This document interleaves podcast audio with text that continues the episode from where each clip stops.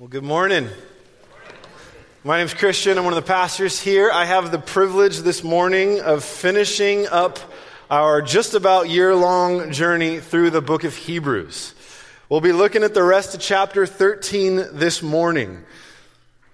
So if you have a Bible, go ahead and open up there. If you need a Bible, we got some guys that are passing them out right now. I'll have some different verses up on the screen, but uh, definitely would love for you to follow along in your Bibles.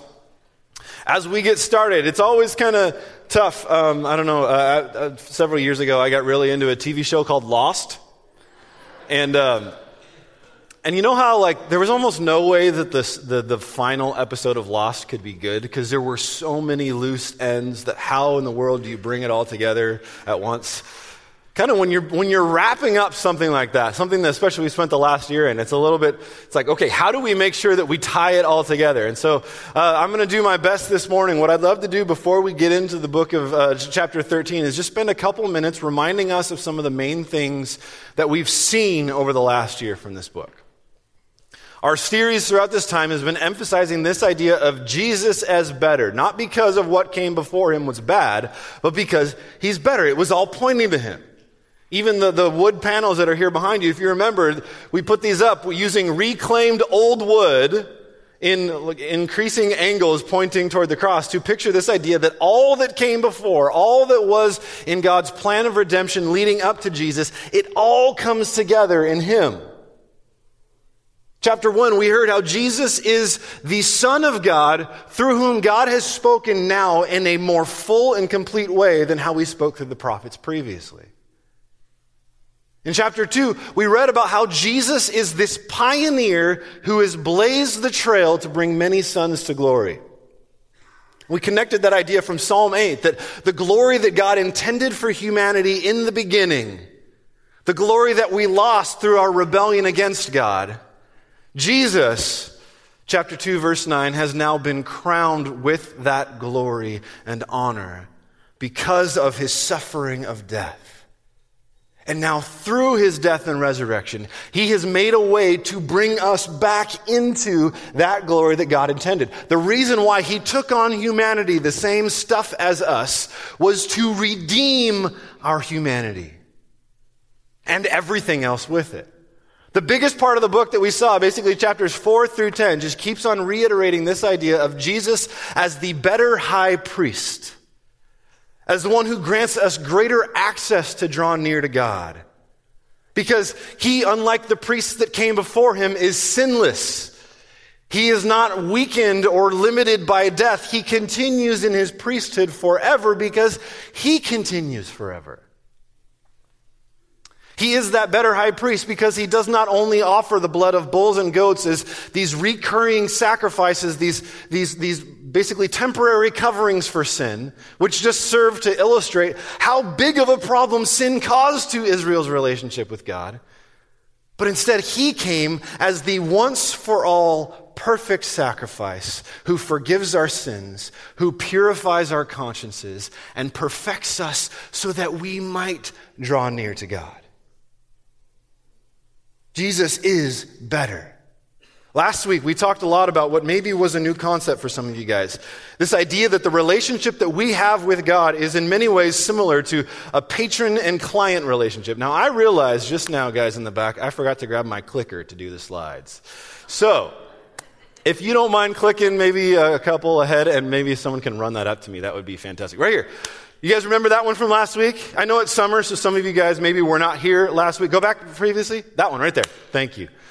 Um, this idea that what, what Jesus is, God's relationship with us is pictured as like the flow of grace that would go back and forth between patrons and clients. Thank you, Josh. I appreciate it. Joshua, one of our elders right there. Great man. Thank you. So, this idea of a patron and client relationship, we talked a lot about last week, and the reason why I spent a lot of time going through it is because this comes up a lot in the book of Ruth, which we'll be starting next week. So, you'll hear a lot more about that coming up. But I was talking with a few people last week of saying, hey, could you give me an example, maybe something in our day, to help us understand this? And I would say probably the most obvious example of a patron client relationship is of the relationship between a parent and a child. which we all know at the very beginning when that child is born, those of us that are parents, is a very one sided relationship, isn't it? There is so much giving of grace and provision and protection coming one way.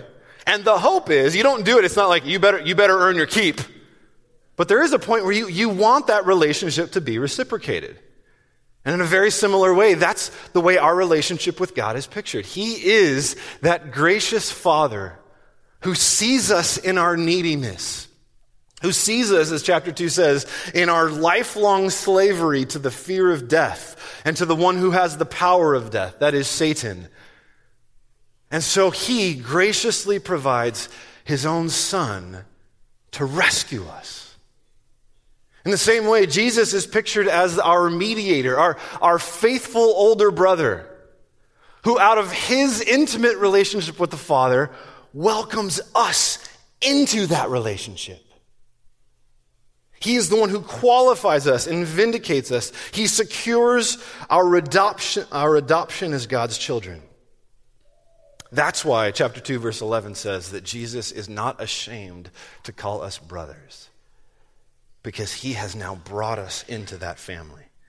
We've been adopted into God's family. But like we talked about last week, that grace has strings attached.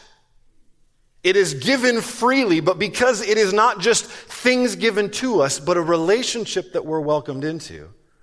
The whole point of the book of Hebrews is live in that relationship, reciprocate that grace, be faithful children.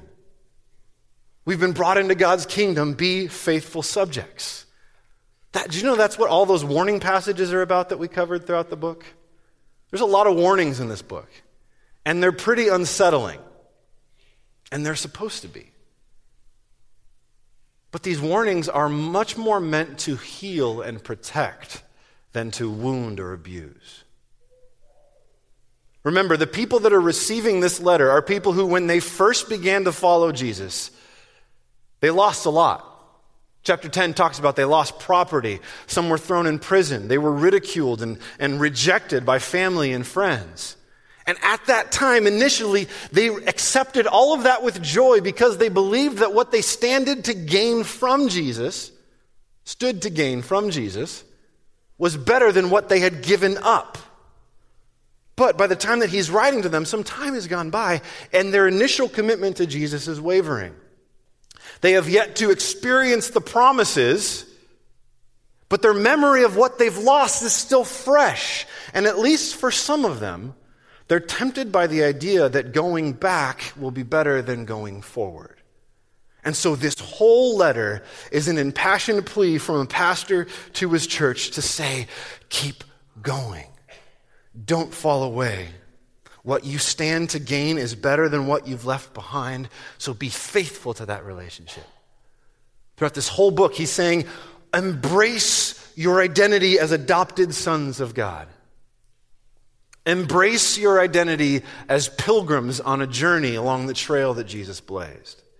And as he comes here to chapter 13, he basically says, okay, now, as we follow Jesus on this journey, let's follow him as our leader and let's follow the leaders that he's given us. What I want to do is I want to read to you basically verse 7 through the end of the chapter, and then we'll make some comments along the way. I don't know, maybe some of you guys grew up in a church where uh, when scripture was read, you stood. I think that's a great practice just to show our, our honor for God's word. So if you would, stand with me and follow along. This won't be up on the screen, but let's read this together. Hebrews chapter 13, verse 7. Remember your leaders, those who spoke to you the word of God. Consider the outcome of their way of life and imitate their faith. Jesus Christ is the same yesterday, today, and forever. Do not be led astray by diverse and strange teachings. For it is good for the heart to be strengthened by grace, not by foods, which have not benefited those devoted to them. We have an altar from which those who serve the tent have no right to eat. For the bodies of those animals whose blood is brought into the holy places by the high priest as a sacrifice for sin are burned outside the camp. So also Jesus suffered outside the gate in order to sanctify the people through his own blood. Therefore, let us go to him outside the camp and bear the reproach that he endured. For here we have no lasting city, but we seek the city that is to come. Through him, then, let us continually offer up a sacrifice of praise to God, that is the fruit of lips that acknowledge his name. Do not neglect to do good and to share what you have, for such sacrifices are pleasing to God. Obey your leaders and submit to them, for they are keeping watch over your souls as those who will have to give an account. Let them do this with joy and not with groaning, for that would be of no advantage to you. Pray for us, for we are sure that we have a clear conscience, desiring to act honorably in all things. I urge you the more earnestly to do this in order that I may be restored to you the sooner. Now, may the God of peace, who brought again from the dead our Lord Jesus, the great shepherd of the sheep, by the blood of the eternal covenant, equip you with everything good that you may do his will, working in us that which is pleasing in his sight, through Jesus Christ, to whom be glory forever and ever. Amen. I appeal to you, brothers, bear with my word of exhortation, for I have written to you briefly. You should know that our brother Timothy has been released, with whom I shall see you if he comes soon. Greet all your leaders and all the saints. Those who come from Italy send you greetings. Grace be with all of you. All right, you can take a seat. In our remaining time together, I'm not going to be able to cover every verse in this section, but I, I hope that I can encapsulate the main point of this. And I think this kind of does right here. In this end thing, as he's, as he's finishing up his sermon, he says, Follow Jesus as your leader. Well, where did Jesus go? We'll take a look again, starting in verse, nine, uh, verse 11. He's going to, again, take an Old Testament concept and apply it to Jesus, or connect an analogy to Jesus.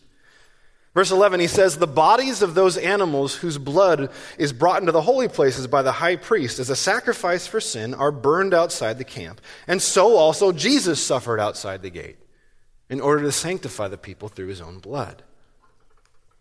In this, in this verse here, he's talking about, he's again drawing our minds back to the Day of Atonement. That one day when the sins of the people would be placed onto that one goat, and the blood of that goat would be taken into the holy place, and there'd be the other goat that we let, astray, let outside. But one of the things that was unique on that Day of Atonement is both the bull that would be sacrificed and taken into the most holy place by the high priest to cover his sins, and then the, the goat that was sacrificed and the blood taken into the holy place to cover the people's sins. Most often with those sacrifices, the, the rest of the animal itself would be the food for the high priests and the priestly families and, and a way to provide for them. But on that day of atonement, that bull, that goat, their blood would be taken into the holy place, and then everything else would be taken outside of the camp to be burned. It would not be eaten. It was too holy in that way. And what the author does here is he says, hey, just in the same way that the bodies of the bull and the goat were taken outside the camp, I want you to connect what happened with Jesus. He suffered outside the gate. When the Jewish people, the, the, the, religious leaders in Jerusalem at that time, when they rejected Jesus and demanded that the Romans crucify him, the Romans led Jesus outside the walls of Jerusalem, but just outside the gate, where they hung him naked and beaten on a cross so that all who came into the city for the Passover would see him in his shame and would know, don't mess with Rome. It was humiliation. It was rejection. It was, we're going to set him outside of us to show that he has no part of us. And Jesus, who had all power to stop what they were doing to him, let them treat him like that. Why? Because even though people had shameful, evil purposes for it, his Father in heaven had a holy purpose. Hebrews 12, verse 2 says that Jesus endured that cross and despised that shame because on the other side of it was glory.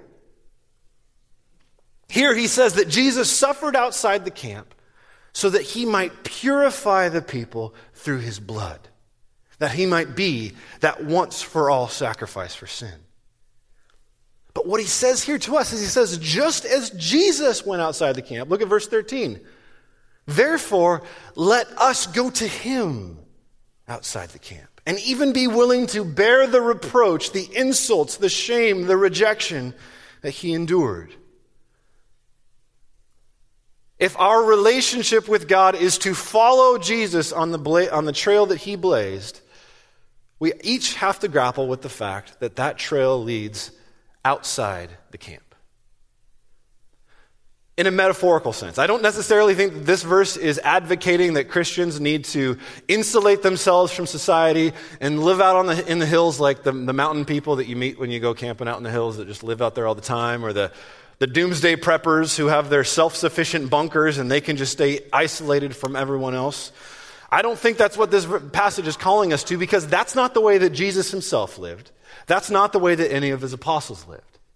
So I don't think he's telling us literally go away from any population center and live lives of seclusion out in caves and in the hills. Here's what he is saying to us though. Following Jesus means giving up our sense of belonging in the society around us. One commentator, I love the way he put it, says it means giving up our sense of at homeness, our sense of being at home here. Because, he says in verse 14, we have no lasting city here, but we seek the city that is to come. Going to Jesus outside the camp means embracing our identity as pilgrims, as strangers, as exiles. Being in the world, but not of the world, as we've often heard it said. It's not that we withdraw and hide from the world around us. It's not that we get excited when bad things happen because, oh, look, it's going down in flames. That was Jonah. Jonah's the one who sat there on the hillside overlooking Nineveh, wanting to see its destruction. And he was unfaithful and rebuked by God for having done so. We're not those who wait around to be teleported off this world, but remember what Jesus told us to pray for. Your kingdom come, your will be done where? On earth as it is in heaven. We're looking for a lasting city that is to come here.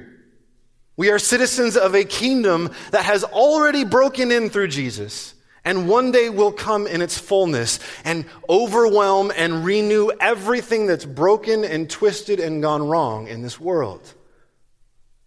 That means that we live in between. We live as citizens of that kingdom, even among these kingdoms. Does that make sense? One of the places, as I was studying this passage, one of the places that I feel like um, there was another passage I felt like had a lot of similarities and it was the book of 1 Peter, chapter 2. So, as we go through the rest of Hebrews 13, I'm going to show you several passages that I think really line up from 1 Peter 2. So, check this one out. 1 Peter 2, verses 9 and 10. This may be familiar. We actually looked at it briefly last week.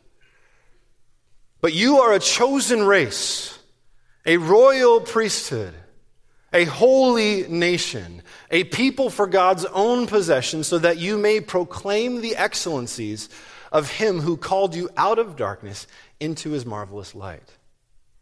Once you were not a people, but now you are God's people. Once you had not received mercy, but now you have received mercy. You see how many identifying phrases are used of us? And how even different they are, right? The whole idea of being a holy nation means that we are a distinct nation within the nations around us. Does that make sense? The idea of being a royal priesthood, or the way that, that Exodus 19, which is this, this is quoted from, says it, is that we are a kingdom of priests. We are citizens of a different kingdom, yet we exist as priests to represent God to the people around us. Going to Jesus outside the camp means giving up our sense of at homeness and remembering that we are to be distinct from our community for the sake of our community. Does that make sense? I, I, someone told me I said that too much last week, so I'm going to try not to say, does that make sense anymore this time? here's what I want to say, guys. Actually, I'm going to go back.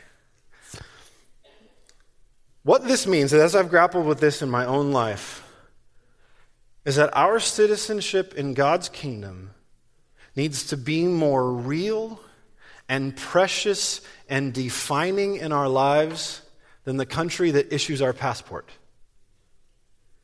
I mean no disrespect by that. I am not in any way anti American. I'm grateful for the freedoms that the American government has provided for us, though they seem to be shrinking. But my concern, listen to me please here. My concern is that many of us have a hard time distinguishing between our identity in Christ and our identity in America. I know that's the way that it's been for me growing up. Um, I grew up in a very patriotic family. I, I, I, remember as a kid, I loved that song, I'm Proud to Be an American. Remember that one? I'm proud to be American where at least I know I'm free, and I won't forget the men as a kid, no joke here. As a kid, I thought it said, and I won't forget the man who died and gave that right to me. No joke. I thought it was talking about Jesus. I thought, oh my gosh, yeah, Jesus died to give me the freedoms that I enjoy, and I'm proud to be an American. And at least at that point in my, in my childlike thinking, I didn't see any conflict. There was no tension in that thought in my mind.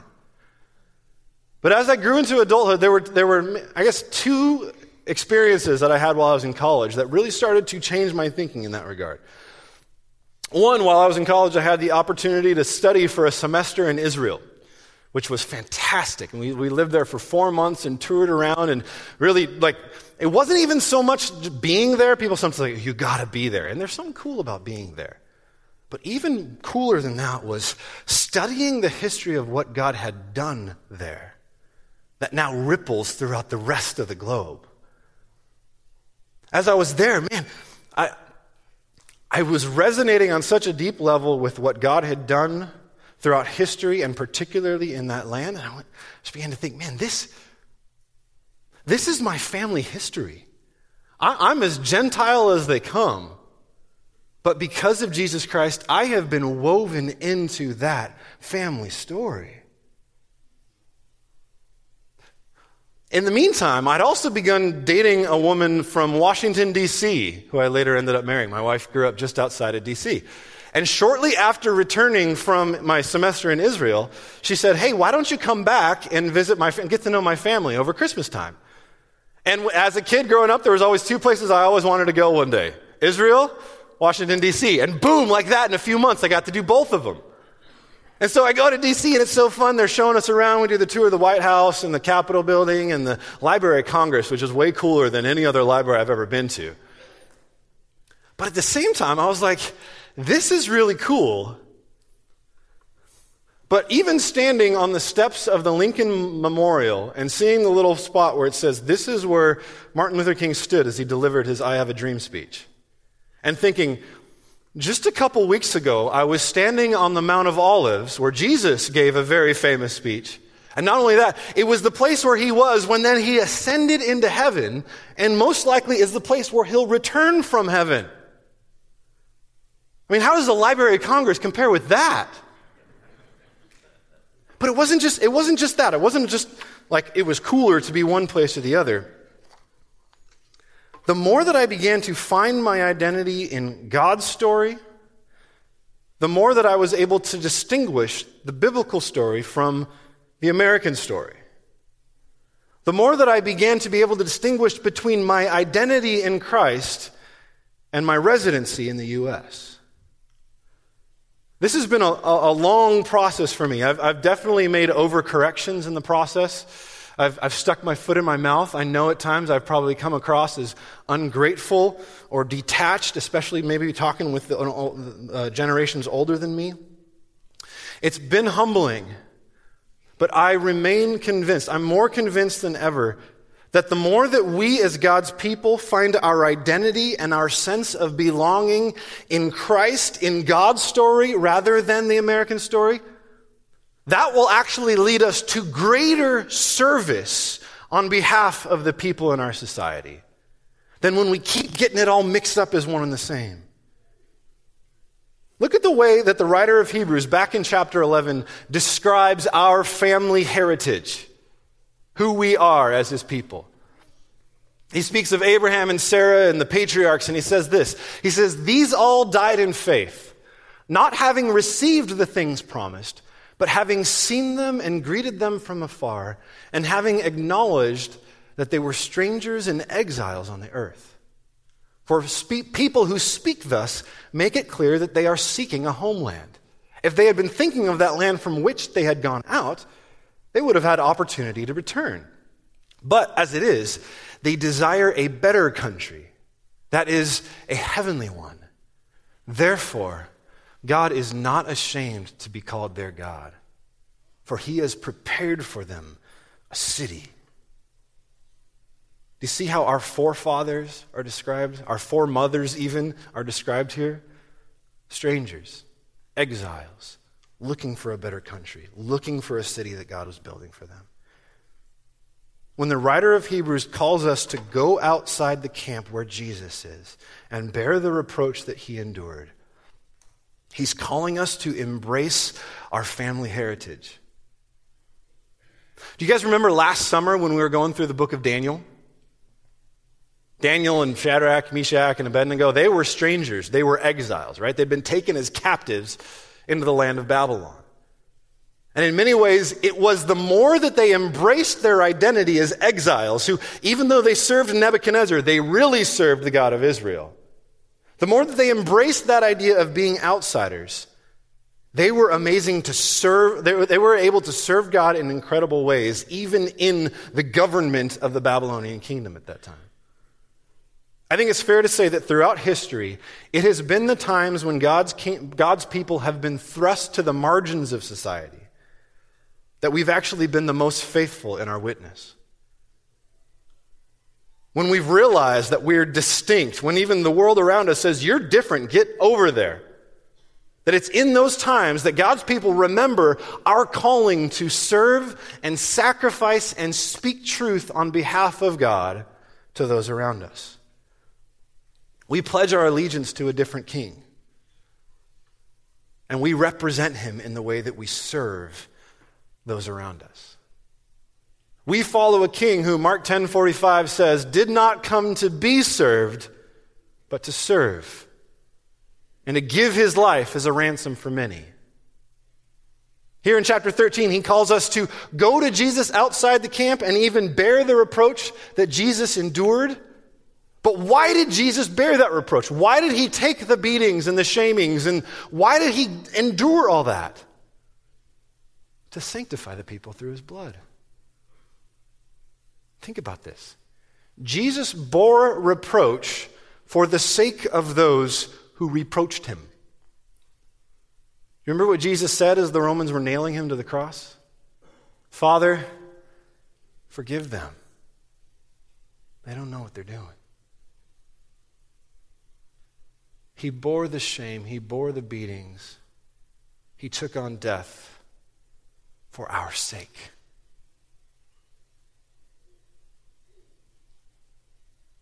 First, uh, Peter in 1 Peter 2 connects that to, to us and says that's the example that Jesus has set for us to follow. Look what he says. He says, For to this you have been called because Christ also suffered for you, leaving you an example so that you might follow in his steps. He committed no sin, neither was deceit found in his mouth. When he was reviled, he did not revile in return. When he suffered, he did not threaten, but continued to entrust himself to him who judges justly. Both Peter and the writer of Hebrews are making the same point. The call to join Jesus outside the camp, to bear reproach and insult and even marginalization from the world around us, is to be done for Jesus' sake, to follow his example, and for the sake of those who mistreat us. I'm not sure if there's many, anything that, that could be more against the grain of American values than laying down your life for someone else. It's we take care of our own. We pull ourselves up by our bootstraps. We, we make the American dream a reality for ourselves. What he says here is Jesus has set you a different example. You are a distinct people, not by the way you seek yourself, but the way you lay down your life, the way that you give up your preferences, the way that you serve those around you. We serve for the sake of those who mistreat us so that they might see the sacrificial love of Jesus through us. Not in any way that we somehow suffer for people's sins. We can't do that. Only Jesus does. But as Christians, our brothers and sisters here and around the world lay down our preferences for the sake of others and even endure ridicule from others for the gospel that we proclaim, people see a picture of the sacrificial love of Jesus, which God tells us in His Word will be effective to convert many and will also testify against the rest on the day when Jesus when God does come to judge justly. Look at the way just before this in 1 Peter 2, he says it. He says that Jesus, all right, let me keep moving actually. He said, Beloved, I urge you, as sojourners and exiles, there's those words again, to abstain from the passions of the flesh, which wage war against your soul.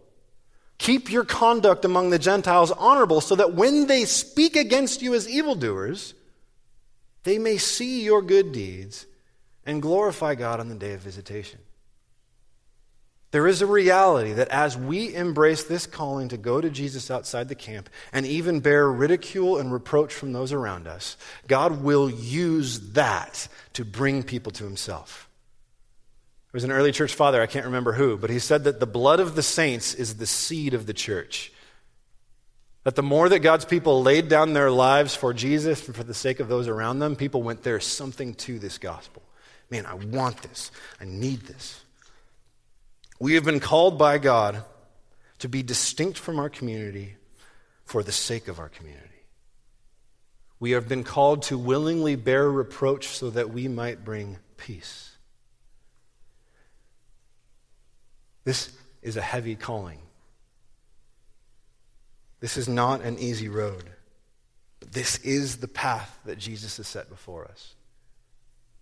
And as we follow him as our leader, we also follow the leaders that he's given us. I don't think it's coincidental that in this heavy passage about bearing reproach and following Jesus outside the camp, at the beginning and the end of it are calls to follow our leaders. We follow our leader Jesus outside the camp by following the leaders he's given us. Look at verse 7. He says this Remember your leaders, those who spoke to you the word of God. Consider the outcome of their way of life and imitate their faith. Jesus Christ is the same yesterday, today, and forever. Most commentators believe that here in verse 7, the writer is speaking about past leaders of this church. That actually, when he says, consider the outcome of their way of life, he's talking about the way they died. Or he's talking about the way they finished their course. In chapter 1, or the very beginning of chapter 2, he says that the gospel came to this group of people by those who heard it from the Lord. So he very well could be speaking about the apostles, some of the apostles, whoever it was who came to them and reached them with the gospel. He says, Remember them. Remember that, that hall of faith we looked at in chapter 11, that cloud of witnesses who endured in faith? Remember the leaders who came here and brought the gospel to us, how they're now enrolled in that hall of faith. Their life is now a matter of public record. We can see from beginning to end. And because we can see that they finished well, he says, imitate their faith. But I also think it's really cool. I would almost love to put a colon at the end of verse 7 there. Because I actually think that the, the idea that he's talking about is this. He says, look at the way they finished and imitate their faith. Not just what they did, but who they trusted in. Imitate their faith. And what was the ground of their faith? That it's in the midst of the etch a sketch, swirling around, unstable world around us. Jesus Christ is the same yesterday, today, and forever. Their faith was in his unchanging character in the midst of their changing circumstances. So he says, imitate their faith. They set their eyes on Jesus. He says, don't be led away by strange and diverse teachings. That's not what your leaders did. They didn't run after every new fad in teaching. They weren't running after money and women and pleasure and all. They weren't even looking to be on the, the cusp of the latest fad in church culture. They said, Jesus is the same yesterday, today, and forever, and I'm sticking with him. Who are those leaders in your life? Those past leaders. Those people who you can look and say, from beginning to end, I see what God did in their life, and they finished well. I feel like at different times there's ones that I hear a lot. I, I spent a good amount of time talking with Todd, and it doesn't take long before his grandpa comes up. And he talks about the faithfulness of God in his grandpa's life and the example that was. You spend much time with the Earwoods, and you're going to hear about Sheila's mom because she was an amazing example of faith in the midst of hard experiences. Who are those in your life? Who are those leaders you can look back and go, they finished well, and I want to be like them? Don't just th- seek to mimic their actions. Remember, their faith was in the unchanging character of God. You set your focus there and ask God to make you that kind of example for those who will come after you. It's hard. I can look at my life and see people who, man, they, they, uh, they burned real hot for a while and then flamed out. And I can even look at that and go, man, I'm grateful that I got to be in their life at a time where they were passionate about Jesus and it rubbed off on me. But where are they now? That's why he says, look at those who finished well and imitate them. We hold, he says in chapter 3, we, we share in Christ if we hold our original confidence firm until the end. How do we hold up those examples for each other and say, hey, in a world of those who fall by the wayside, look at these people. They finished well. Let's seek to be those kind of people. But then he comes in verse 17, and I believe this is where he's talking about the current leaders, because he doesn't say, oh, remember them. He says, obey your leaders and submit to them. The word obey there, it's, it's actually the word to be persuaded. Be persuaded by your leaders. It's the idea of trust, confidence. That as you see your leaders and they're, that they handle God's word well, that they've set their confidence in the unchanging character of God, he says, have the disposition of being willing to be persuadable by them. Don't sit there with your arms folded and say, You better prove this to me 15 ways between now and Tuesday, or I'm not going with you. He says, If you see their faithful character, be persuadable, have confidence, trust in them, and submit to them. Why? For they are keeping watch over your souls as those who will have to give an account. They will one day give an account both for how they led and for how you followed. Which is why he says, Let them do this with joy and not with groaning, for that would be of no advantage to you. Be persuadable, trust in their character. Don't be blind lemmings, because there are so many people who've been led astray by leaders who are not trusting in the unchangeable character of God, but their own charisma and whimsy and ability to smile nice and have a bunch of people in a room says, man, if you, if you see people who live lives like they're trusting in the unshakable character of God, go with them. If he's talking here about the current leaders, as a matter of fact, as he continues in verse 18, I think that the writer of Hebrews was one of those leaders. But he's been separated from them. He's gone on a journey, or maybe he's been imprisoned, or something like that, which is why in verse 18 he says, Pray that I might be restored to you. I'm one of those who's keeping watch over your soul and giving you account. And it's hard to be away from you. I want to come back. Let me ask you this question, though. Like, this is what I've been thinking about. Who are those leaders here? In every generation, in every local church, God raises up leaders to guide his people on the journey to Jesus outside the camp, on the journey of giving up our sense of at homeness in this world so that we can actually serve this world as representatives of Jesus' kingdom. Here at Cornerstone, we have a group of men who there are many people here who I believe are living lives that are worth following, who are trusting the unshakable character of Jesus, which is why I love being a part of this church. But in particular, we have a group of men here who have taken on this mantle, this responsibility of keeping watch over our souls, who carry the heavy responsibility that one day they will give an account for. Here at Cornerstone, we call them our elders. I have the privilege of getting to serve alongside them. And while I can vouch for the fact that they're not perfect examples, I see the way that they are accountable to one another and honest with one another and confess their sin to one another. And, and, and I look at that and I go, man, these are men worth following. I would say probably some of you know most of them, and most of you probably know some of them. And as in the fall, actually, after we finish the book of Ruth, we're going to spend some time uh, doing a series called On the Church of who are we supposed to be as the church. And one of the things that um, that we're going to build into that series is an opportunity to get to know, for some of you guys, face to face, who these elders are and their wives and their children, and these people that we can look at and say, follow them. They're living a life worth following. But let me close with this. Where are our leaders? Where are our elders seeking to lead us? And I would kind of break it down into three main things.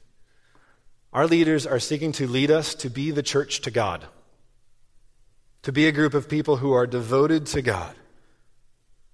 Those who acknowledge our, uh, and turn from our sin, who seek to root out those competing allegiances and those ways in which we've confused our con- commitment to God with commitment to many other things, so that way we can be a group of people who are holy and devoted to God who seek his kingdom and righteousness more than our own comfort.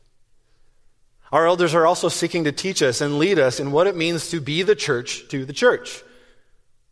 What does it mean for us to be committed to one another, to find our shared identity as adopted children of God, and then live like we're family? To actually live like our identity in Christ and with each other is stronger than our national citizenship, is stronger than our political preference, is stronger than whether you're a boomer or millennial or whatever generation you identify with.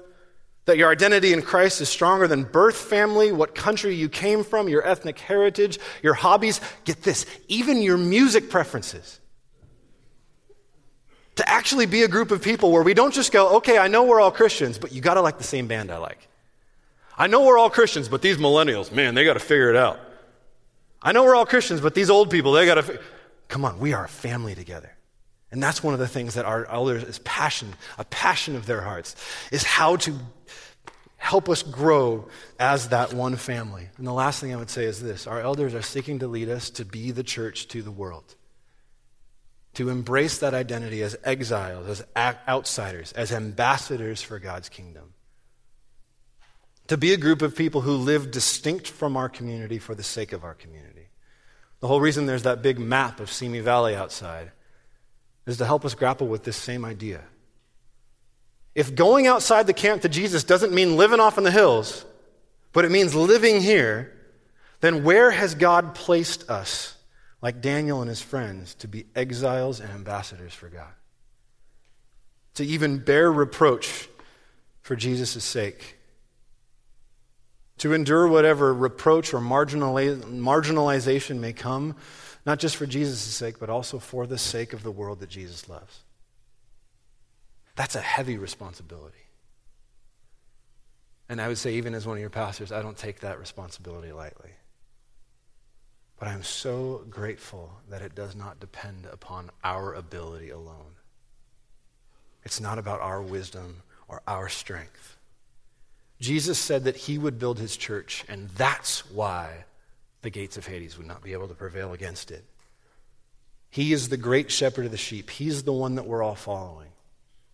God the Father is the one who is at work in us by his Spirit, whom he's given us to equip us and lead us in this way.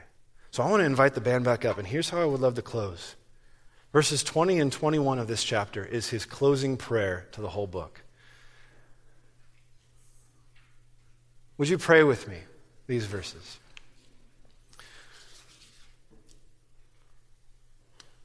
Now to the God of peace, who brought again from the dead our Lord Jesus, the great shepherd of the sheep, by the blood of the eternal covenant.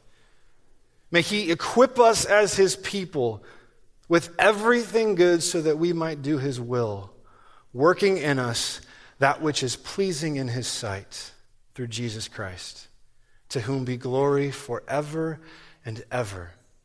Amen. Amen.